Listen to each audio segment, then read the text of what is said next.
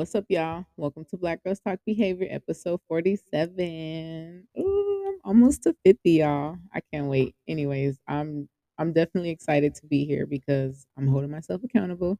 I go to the gym every day, y'all, except Saturday and Sunday. So I could definitely record episodes every week. I really come home and I don't do shit. So I don't understand why I'm not recording episodes, honestly. But needless to say, I'm here today and I hope everybody had a great Wednesday. It's like six o'clock here, so our day is over. If your day's just starting, I hope you have a great day. You know, set some goals, achieve some goals, whatever it is. You know, I'm always coming with positive vibes. That's just me.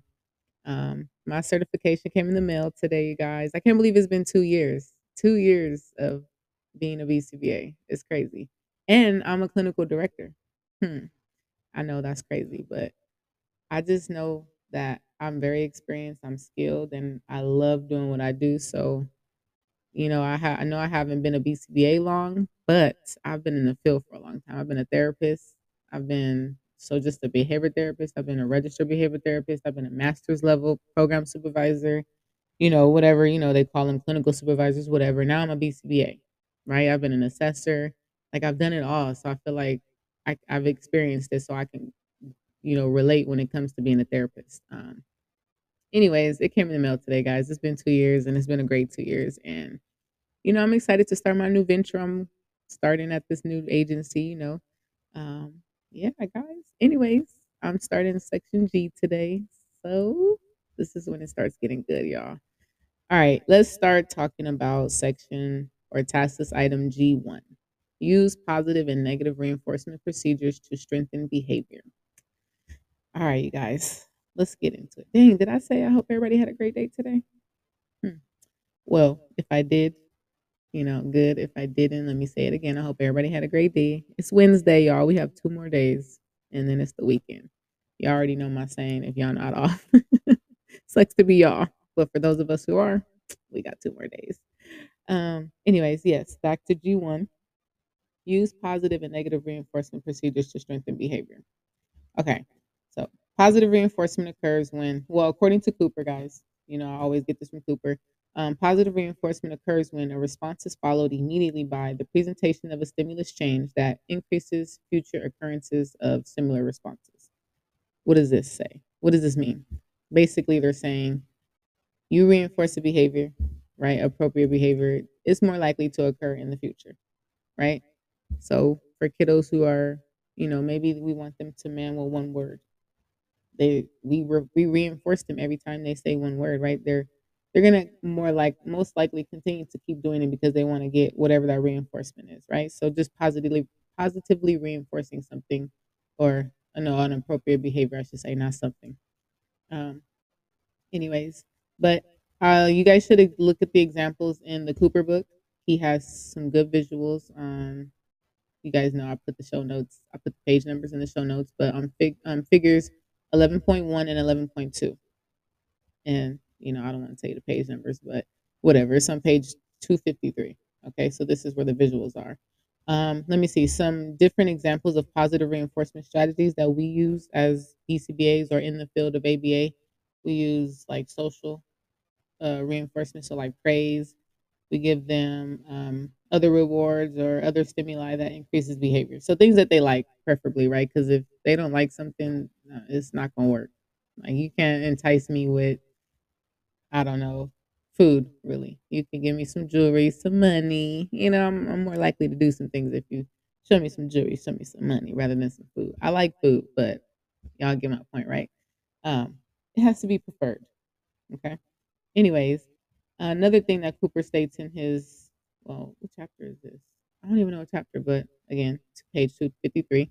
Um, the stimulus that is presented as a consequence and that is responsible for the subsequent increase in responding is called positive reinforcer, or more simply, a reinforcer. So if it doesn't increase the behavior, it's not a reinforcer. It's not reinforcing at all, right? So when we go into the home and we say, oh, you know, what different reinforcers do they like? We don't know. We need to do a preference assessment, you know, because we need to know it's something that they really, really they value. They love it. Like, you know, I guess let me say my car. I value that, right? I need to go to work every day. So I love that. And I would say that could be a positive reinforcer. I will work for a car. I know that's kind of out of the thing. We work for gummies, right? That's what we give the kids, but I'm saying more or less on my level. Um, anyways, it has to be a reinforcer. I mean, in order for it to, it to be a reinforcer, it has to increase a behavior. If it doesn't increase, it's not a reinforcer. Okay. Um, and that's all Cooper really talks about in his chapter about um, positive reinforcement and then the strategies that we use. Again, you guys, I want you to open your Cooper book, go back and read some of the, you know, the information or the material that he has because it's really good. He breaks down more of what I'm talking about. I'm just giving you a rough draft or a summary, not a rough draft. I'm giving you the Cliff Note version. All right, y'all. Negative reinforcement. So, according to Cooper, negative reinforcement contingency is one in which the occurrence of a response produces determination, reduction, postponement, or avoidance of a stimulus, which leads to an increase in the future occurrence of that response. So, negative reinforcement, we know what this is, y'all. Let's say in a classroom, right? Kids are negatively reinforced all the time by their friends. That is negative reinforcement at its finest. All right, let me not go on a tangent, but if you go on page 287, um, well, no, I'm supposed to go on page 287. I wrote notes for myself. I don't even have my book open right now, but I can do this without the book. Don't trip, y'all. Basically, on page 287 is going to break down the four term contingency, but I can break down the four term contingency because I got this, right? Anyways, the four term contingency is basically ABC with a, a D added on, right? So A is the EO, right? The establishing operation that you want to get something. You're say you're hungry, right? You're more motivated to go eat because your stomach is growling, right? So your EO is establishing. Um, the SD, you know, maybe somebody tells you that the food is ready. You smell the food. I mean, you see the food, whatever. That's the B. The SD should be, yeah, the behavior, right? And then R, the reinforcement.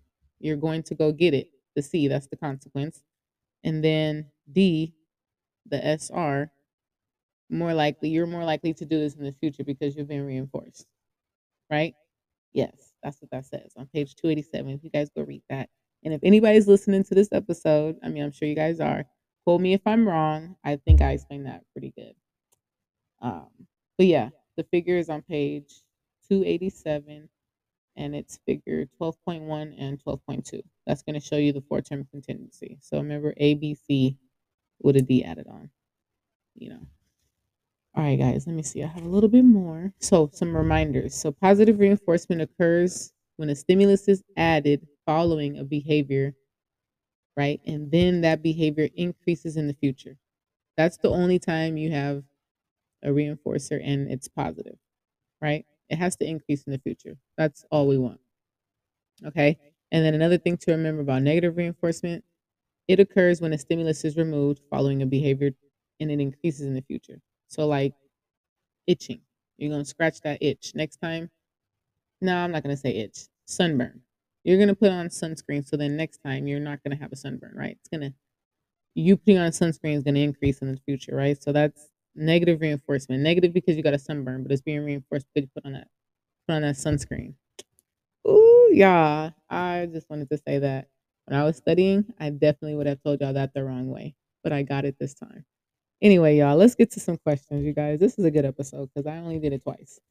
And uh let me not mess up and uh jinx myself. Okay, so some questions for tonight. Um when is it positive reinforcement? Nah, that's not a good way to word it. Oh, when is it considered a reinforcer? Right. When is the item considered to be a reinforcer? There you go. That's what I wanted to say. Give you a few seconds to think about it, and we'll be back.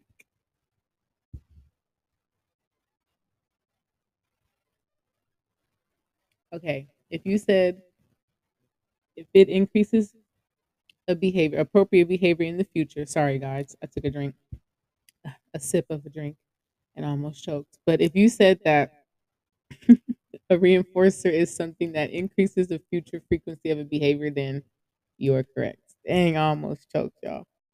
Whew, well, I did choke. Anyways, what's the next question? Um, when is no? What is negative? Nah, I don't want that one. Yeah, what is negative reinforcement? That's a good one, right? Okay, let's do that. What is negative reinforcement, you guys? Give me a few seconds to think about it, and I'll be back. All right, you guys. If you said that negative reinforcement is something or a response that produces determination, postponement, reduction, avoidance, whatever you want to say, of a stimulus, and it increases in the future, then you are correct, right? Negative reinforcement. So you make a funny joke in class and your friends laugh. Negative reinforcement. You're going to continue to do that shit in class every time. I used to be a class clown, so yeah, my friends always egg me on, and it was funny because I'm funny. I'm not even gonna say I'm not. I'm funny, y'all. I know it don't seem like I'm funny on this podcast, but I'm funny, y'all. I just wanted to say that anyway. Um, all right, let's see. Last question. Hmm. I don't really know. We only had two things to talk about, really. So I guess I can ask what's positive reinforcement, you guys? I know. Give you a few seconds to think about it, and I'll be back. All right. If you said that positive reinforcement occurs when a response is followed immediately by a presentation of a stimulus and that behavior increases in the future, then you're right on the right on the money. That's exactly what positive reinforcement is. And that is my episode, you guys. Reminder, it's not a reinforcer unless the behavior increases in the future. Period. All right, y'all. That was it. That was good. I like that. All right. Stay tuned and tap in. I'm going to record G2 right now because I'm on a roll right now. Anyways, y'all tap in and let me know how I'm doing. Y'all don't tell me nothing. Y'all just listen. Y'all like the ghost followers on Instagram.